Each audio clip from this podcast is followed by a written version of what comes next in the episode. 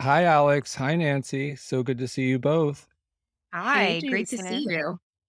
I am so excited because this is our first ever co-hosted crossover episode with our very own Clean Beauty School show, which everyone should obviously subscribe to. And to kick it off today, we're going to talk about the future of beauty.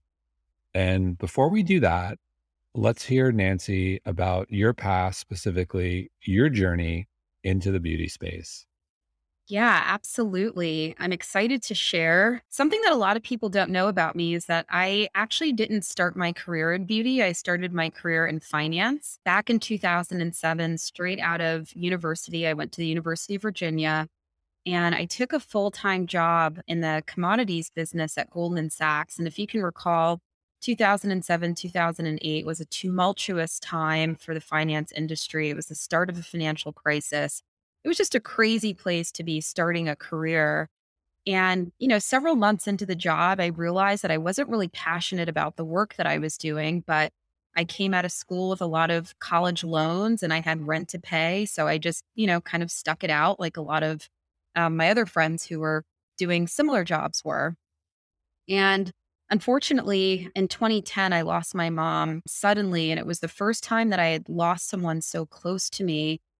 And for the first time, I realized that, life could be short and we really owe it to ourselves to pursue our passion and, make the most of the time that we have here. And in a lot of ways, I felt like I was working without passion. I was spending so much of my time doing something that I didn't necessarily love. And so I went on a soul searching journey to kind of figure out what I loved because I didn't know at the time. And during that soul searching journey, I thought back to the memories that I had with my mom. My mom was a doctor and a chemist. And because of her chemistry background, she knew a lot about how to emulsify oil and water and create textures. And growing up, we would go to our local health food store and buy all sorts of oils, butters, extracts, and take them home and literally transform them into these very clean but functional beauty products. And during the time that I was having that soul searching moment back in 2010, I thought back to how much I loved experimenting with ingredients and just creating products. And at the same time, I was starting to see the shift that was happening in the beauty space with more consumers becoming a lot more conscious about the types of ingredients that they were putting on their hair, skin, and body, but also how the packaging of those products was impacting the environment. And so that really became my stepping out point and inspiration for launching Briogeo, which is a clean, high-performance hair care product line for all hair textures and types. I love it. We have very similar backgrounds, although I was a decade ahead of you, and you got there a lot quicker than I did on the journey. It took me 10 years. You got there faster. You've mentioned the word clean, and clean in the context of beauty can be nebulous. And I'm curious, what specifically does clean mean to you? And what made you realize that the quote unquote clean space was your space for you and your brand? Yeah, it's a really great question because, as I'm sure you know, the word clean is not, FDA regulated, and there's so many interpretations of what clean means. But when I was formulating for Briogeo for the first time, pretty much a decade ago, so much of what I wanted to do was to really kind of leverage the heritage of what me and my mom were doing in the kitchen, which was using these very pure, simple, raw ingredients and basically transforming them into these effective formulas. But I also knew that if I was going to start a brand, the formulas had to be, shelf stable and they had to have really good efficacy, especially if I wanted to sell my products within the prestige market. And because I wasn't a chemist by background the way that my mom was, I ended up hiring a chemist to help me formulate. And during that time of thinking about the formulations, I also had to define, okay, well, what does clean mean for Briogeo? So I really challenged my chemist to help me identify, what were the top most commonly used ingredients in hair care that had either been linked to skin, scalp, health, or environmental concerns. And so those 6 kind of commonly used ingredients that my chemist came back with were things like sulfates and silicones, parabens, phthalates, DEA, and synthetic dye. So that became our 6-free methodology, which really kind of sums up how Briogeo interprets clean as it relates to hair care specifically. You know, you mentioned sustainability in your answer earlier, and that is something that we care so much about at mindbodygreen and in our beauty point of view. So I'm always so curious about the future of sustainability in the industry. In what ways would you like to see sustainability become a bigger part of the industry writ large? And, you know, what innovations are you excited about? Yeah, it's a really great question. Well, I think that there's been a lot of progress in beauty brands' commitment to sustainability over the past few years. And to be quite frank, I think so much of that progress has actually been spurred by retailers' involvement in the mission. So, for example, at Ulta Beauty, they have their Conscious Beauty program, which really kind of sets out a criteria by which, you know, brands are eligible to be part of that program. And I think by retailers kind of jumping on board and setting those expectations around what sustainability means, it's really helping to, I think, further the focus on how brands are starting to, you know, establish their own commitments. So I think that's been a really, you know, kind of powerful shift that's happened recently. But I also think that in terms of change and opportunity, I think a lot of brands inherently are focused on, okay, how do I make my packaging more sustainable? And I think that's incredibly important, but I do think that sustainability goes beyond just packaging. I think it's really taking the time to make sure that you're educating your consumers on the various ways to recycle components, because there are different levels of how certain resins can get recycled, and you've got to make sure that you're doing it the right way to become impactful. So that's one of the things that we've done at Briogeo is we actually have published publicly, both on our website and social media, our recycling guides. But then I think also too, part of it is like really putting your money where your mouth is in terms of identifying organizations that have really strong commitments to sustainability or investments in wind power, solar power that you can partner up with, bring visibility to, potentially even financially support. So that's really kind of where I'd like to see things shift is obviously if focusing on packaging is really important, but there's still so many things that I think beauty brands can do beyond just that. Sure. You know, the clean and sustainable beauty space has come such a long way. It is certainly not a niche market anymore. However, you know, in order for it to grow and even involve more people into the fold, you know, you have to reach out and you have to engage the community and you have to engage the beauty audience out there. You know, so I'm curious, how can the beauty industry be better about reaching out to the community, and how can the beauty industry be better about making sure that all voices are heard? Yeah, it's a really great question. And, you know, for us at Briogeo, social listening is something that we do. And we noticed that over time, we were getting lots of questions around like, well, what parts of the bottle are recyclable? Like, can I really put the sprayer in the recycling bin, or does that require something else? So I think, you know, kind of doing the work to make things easy and digestible and to educate is really important. But I think also coming up with creative ways by which your community can involve themselves in your sustainability practices is also really important. So an example of that is last year we chose to partner with a company that allows clients who are shopping with Briogeo to actually offset their purchase in terms of carbon neutrality and actually kind of choose where that investment of offset, what kind of projects that goes into. So finding unique ways to actually bring the community in and kind of participate and be kind of an active just voice in some of those decisions, I think, you know, really creates an opportunity to engage on sustainability in a much deeper way. In terms of sustainability, what's so exciting to us is it's top of mind for everyone. how can it not? And ultimately, I think change comes from the bottom up, and consumers vote with their dollars. And those dollars are powerful, and companies take notice, whether they're large or small, and they react. And I think what we're seeing is more and more companies are taking notice that demand and making changes that are better for the planet. With that said, we're Mind Body Green. One word, not three. It's all connected.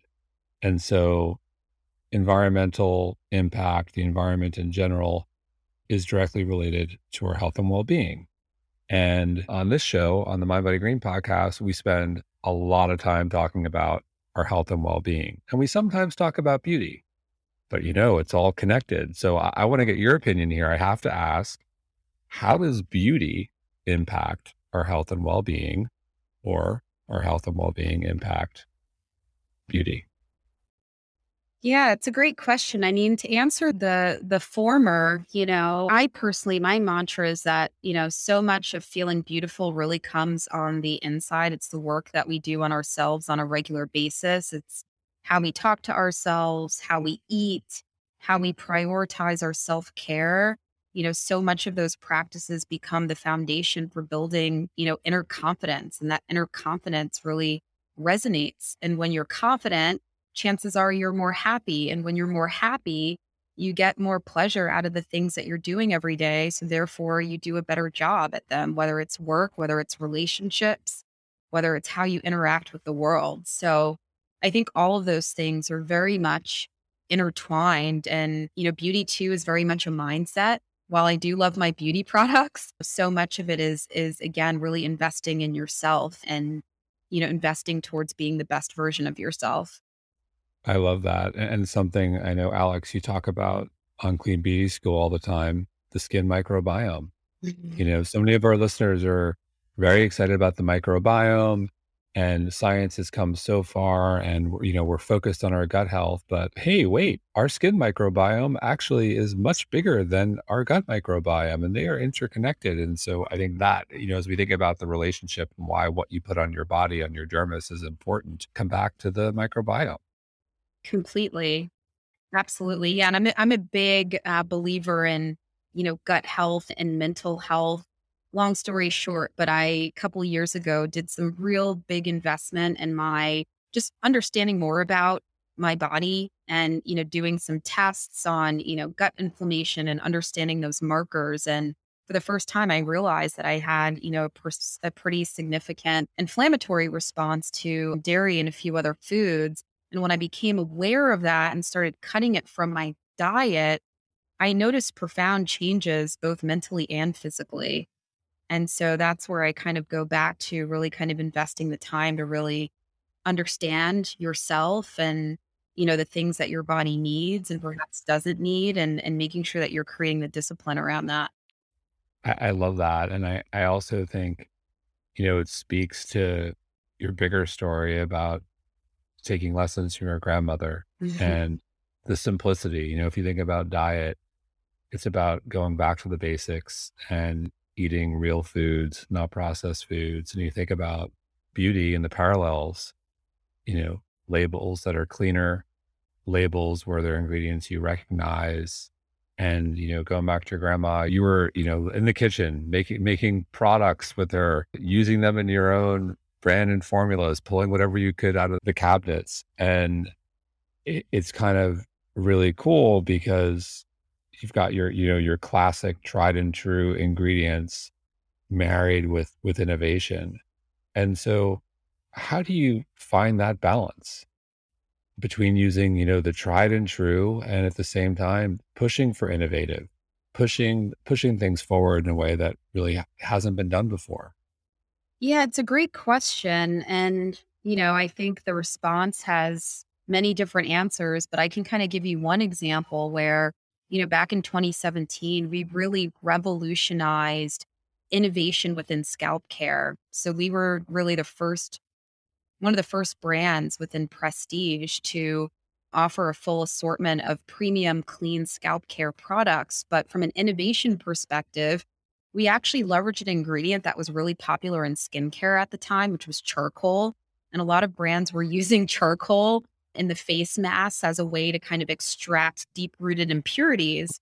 And when you think about the anatomy of the scalp, it's very similar to the anatomy of the skin in terms of, you know, the fact that it has pores, and those pores can kind of, you know, hold bacteria and gunk and stuff like that over time. But even more so, your scalp is in a lot of ways more susceptible to buildup than your face is. One of the reasons being that typically you're washing your face once or twice a day. A lot of people don't wash their scalp every day or their hair every day. Also, you're putting a lot of product, whether it's dry shampoo or serums, on your hair, on your scalp, you're working out, etc. So when you think about the potential for your scalp to really build up a lot of these impurities, and the fact that historically we never really treated our scalp the same way that we treated their skin, you know, that can obviously be problematic for a lot of people. So we were innovative in that we took a pretty simple ingredient, charcoal, but really kind of revolutionized it in a category that hadn't been, you know, done before. So really kind of linking the connection between skincare and scalp care, and really thinking about the skin on your scalp as the same on your face, and making the connection and the education between, you know, the benefits of detoxification and how that supports overall hair health, I think was a very innovative thing that we were doing at the time and are still doing. So coming back to the larger question, I think the clean beauty space is filled with excitement. There's so much innovation happening there. I'm curious in terms of product innovation, new ingredients, what are you excited about? What are you watching? Yeah, I mean, there's so many different things that I'm excited about. And when I think about inspiration for future innovation, it comes from so many different places. It comes from, you know, white space opportunities that exist within hair. It's, you know, perhaps even sometimes leveraging kind of relevant technologies from skincare and making them applicable to hair care. Sometimes it's even looking at the food and beverage space in terms of ingredient trends and, you know, letting that kind of inspire some of the things that we're doing. So it really comes from a lot of different places. And, you know, as we've grown the Briogeo team over the years, so many more people kind of participate in a lot of our innovation brainstorms. And I really love that. And in a lot of ways too, our community participates in our innovation brainstorms, because we're constantly hearing from the front lines on, you know, the things that our community wants that may not exist or may not exist in a clean format. And so what are some of those? I just have to ask, like, is there an example of somebody jumping in and or giving a comment and then it sparked something broader? Yeah. I mean, you know, a lot of like, you know, dry styling sprays, in order to get that like dry finish of a wet spray, you have to use an aerosol, because it's the combination of the gases with the wet that kind of creates more of a dry finish. And that has been a challenging thing, but it's been promising to see a lot of the advancements within more complex componentry that allows you to get kind of the type of product distribution without the use of aerosol gases. So it's not completely there yet, because a lot of those technologies still kind of dispense the product in a wet format. So for example, say you just styled your hair and you have your nice wave look going on, and maybe you wanted to add a dry texture spray to it. Well, without having that dry finish, it's going to come out wet on your hair, and it's basically going to like ruin your style. So there still are challenges around certain packaging types that allow you to create a more sustainable application for a styling finished look. But there have been a lot of advancements and things on the way that I think are really promising. Yeah, that is really interesting. And I know hair care has a very challenging sustainable packaging. You know, there's a few challenges there that I know that hair care is unique in. And I know that sprays tend to be top of the mind on that. And what ways do you push sustainability forward in packaging in that way? You know, are there innovations on the horizon that you're excited about? I know you just mentioned a few with aerosols. Yeah. So from day one, Briogeo has always used post-consumer resin in all of our shampoo and conditioner bottles. And over time, we've actually increased the percent in our bottles as, you know, more kind of advanced technology has allowed the ability to do so in a way that, you know, basically supports the type of packaging aesthetic that you want. So for example, again, PCR is a term that's used. It stands for post-consumer resin. And basically the way that you get that post-consumer resin is, for example, you can take a recycled milk jug and you can grind it down into bits and then use that recycled resin, incorporate it back into a new bottle. But oftentimes during that process, it's not totally a clean process, meaning, you know, the cap to that milk jug may be red and that gets kind of broken down in the PCR process. And if you have a white bottle, you may have kind of red specks in it or black specks or green specks. And sometimes it's hard to, at least historically, kind of create that uniform aesthetic. Or maybe the bottle's not white. It's kind of grayish because of some of those impurities. And I know that, you know, at least since back in 2013, when we were using PCR, I mean, we used to have specks and discolorations in our bottles over time, but I think the sorting and the mechanisms by which that PCR is derived has become a lot more sophisticated, which is great. And so because of that, we're able to kind of use PCR in more applications. But that's just a little bit of an example of what we're doing and how we've been able to kind of enhance our impact over time as a lot of those technologies have become more sophisticated. So, you know, a big part of this conversation is getting better beauty products into the hands of people, right? And that starts with retailers. I know that your products are available at Ulta Beauty. And so, you know, I'm curious in working with Ulta Beauty, what makes their approach to clean and sustainable beauty unique to them versus other retailers? Yeah, it's a great question. I mean, I think a few different things. What I really respect about the program is that it's not just about clean, but it's also about sustainability. And it's really kind of merging two and prioritizing both. I think historically there was so much emphasis on the clean piece, but the sustainability piece kind of fell by the wayside.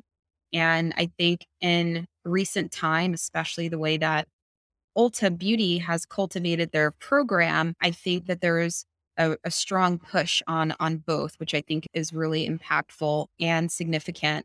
I think one of the other things that's so unique about their program is that they're actually getting founders involved, and they're getting, you know, the actual owners and operators of the brands a seat at the table to participate in those discussions. So I actually just recently joined the Ulta Beauty Conscious Beauty Advisory Council, and I'm so excited for that program to kick off because I think it's going to create a really awesome forum for brand founders and CEOs of brands that are on a similar mission to really come together and share perspective and ideas in a way that wasn't necessarily as accessible in the past. So I think that kind of inclusive participation of both the brand and the retailer is going to be a really powerful aspect of their program. That's awesome. Rising tide lifts all boats. That's right. And so in closing, I actually have a question for both of you. And, you know, we just talked about charcoal. And so I'm curious, what's another classic ingredient that you don't think gets enough attention? Alex, I'll start with you. Great question. I mean, I feel like there are so many classic ingredients out there that the clean beauty space really does very well and that I personally use day to day. One ingredient that I will highlight that I am having almost like a little personal renaissance with is rose water. I have started using rose water as a scalp toner, and I just will spray it on my scalp. I'll spray it on my face. I'll spray it everywhere. It's just kind of a multi-use DIY. I love rose extracts in general, whether that be, you know, like rose fruit extract or a rose oil. And, you know, I just think it's a really beautiful ingredient that it provides the skin so many antioxidants and, you know, depending on what extract you get, they have different overall benefits. But, you know, rose is just kind of this like classic beauty mainstay that I am personally having like a little bit of a renaissance with. And, you know, so I would say that's probably my answer. But, you know, in hair care, I always look for something that has shea butter in it. You know, I have really dry hair. I'm always going to look for products that highlight that. And then now that summer's coming up, you got to say aloe. I mean, aloe is a great basis for a lot of fabulous products out there. And I definitely keep that top of mind. I love it. What about you, Nancy? Yeah, it's so funny. The ingredient I was going to pick is also like a water ingredient. I mean, that's actually rice water. Ah, yes. Yeah. A lot of people don't realize, but like, you know, one of the foundations for healthy, strong hair is making sure that you have the right protein and moisture balance. And, you know, oftentimes finding moisturizers is pretty obvious. You know, you can pick your favorite oil and or conditioner, and that's going to give you some, you know, hydrating, moisturizing properties. But a lot of people don't know how to solve, you know, the protein part of it. And the protein is really kind of the building block for creating resiliency within your hair, which is the ability to resist, you know, breakage from pulling or tugging. And that's where protein comes in. And growing up, one of the remedies that we used at home was a rice water repair treatment, which is pretty simple to make. Basically taking rice and soaking it in water overnight and then straining out that water, putting it in a spray bottle and spraying down your hair. But because of that, you know, balance that's needed, because too much protein is not a good thing. Too much moisture is not a good thing. Making sure that you have that right combination is super key.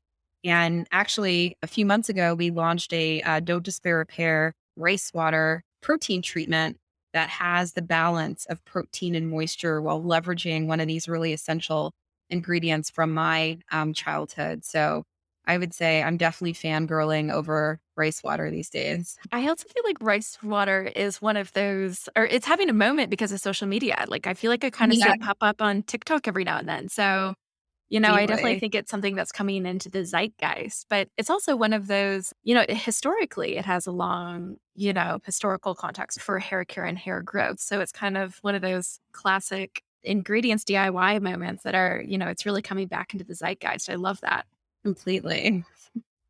And for me, as everyone probably knows, I know, Alex, you know this, I spend more time in the supplement aisle than I do the personal care aisle. So my kind of old standard would be CoQ10, which has been around forever. Most people think in the context of heart health, but oh no, CoQ10 is about much more than heart health. Not only is it adjustable, you can put it on your body. And so that's mine. Mine's CoQ10. I'm like really curious, Jason. Do you feel a difference when you use certain supplements? Yes, absolutely. Where should I start? I don't know if we have enough time on the show, but we might need another podcast for that. Absolutely. And I'm a little bit, I would say I'm on the... a little bit obsessed. I get about 28 vials of blood taken twice a year to make sure everything I'm doing is working. With that said too, I take a lot of supplements, but I'm also always trying to pare down. I don't want to get to a place where I'm taking, you know, 25, 30, 40 capsule. It's just like one of my, I don't want that. So I'm always looking at what I'm taking. Do I really need it? Can I pare down? And so, but the answer is yes. When there's a feeling attached to some supplements, there's no, so like, for example, if you're taking a multivitamin, there's generally not a feeling attached to it. For some, there might be, if they're low on B vitamins, it may feel like a little bit of an energy boost, but generally you're not going to feel anything. But if you're taking, you know, hemp for anxiety, you'll feel something, or something for sleep, like our sleep product, you'll feel something, but it depends if there's like a feeling or not attached. Yeah. I mean, some supplements you take and, you know, like obviously like beauty supplements, it's like you're supposed to have an aesthetic difference, and some have like mood altering, and some are just help you get back to baseline, feel normal. I think that's when I noticed that they're working. I'm like, oh, I feel like an actual human being. Yes. Nancy, thank you so much. We love everything you do. And thanks so much for taking the time. And Alex, we're going to have to do this again. Thank you for being my co-host, my co-pilot on this one. Thank you so much, Nancy. It's so good to chat with you about all things beauty. I love your perspective on all this stuff. So thank you so much.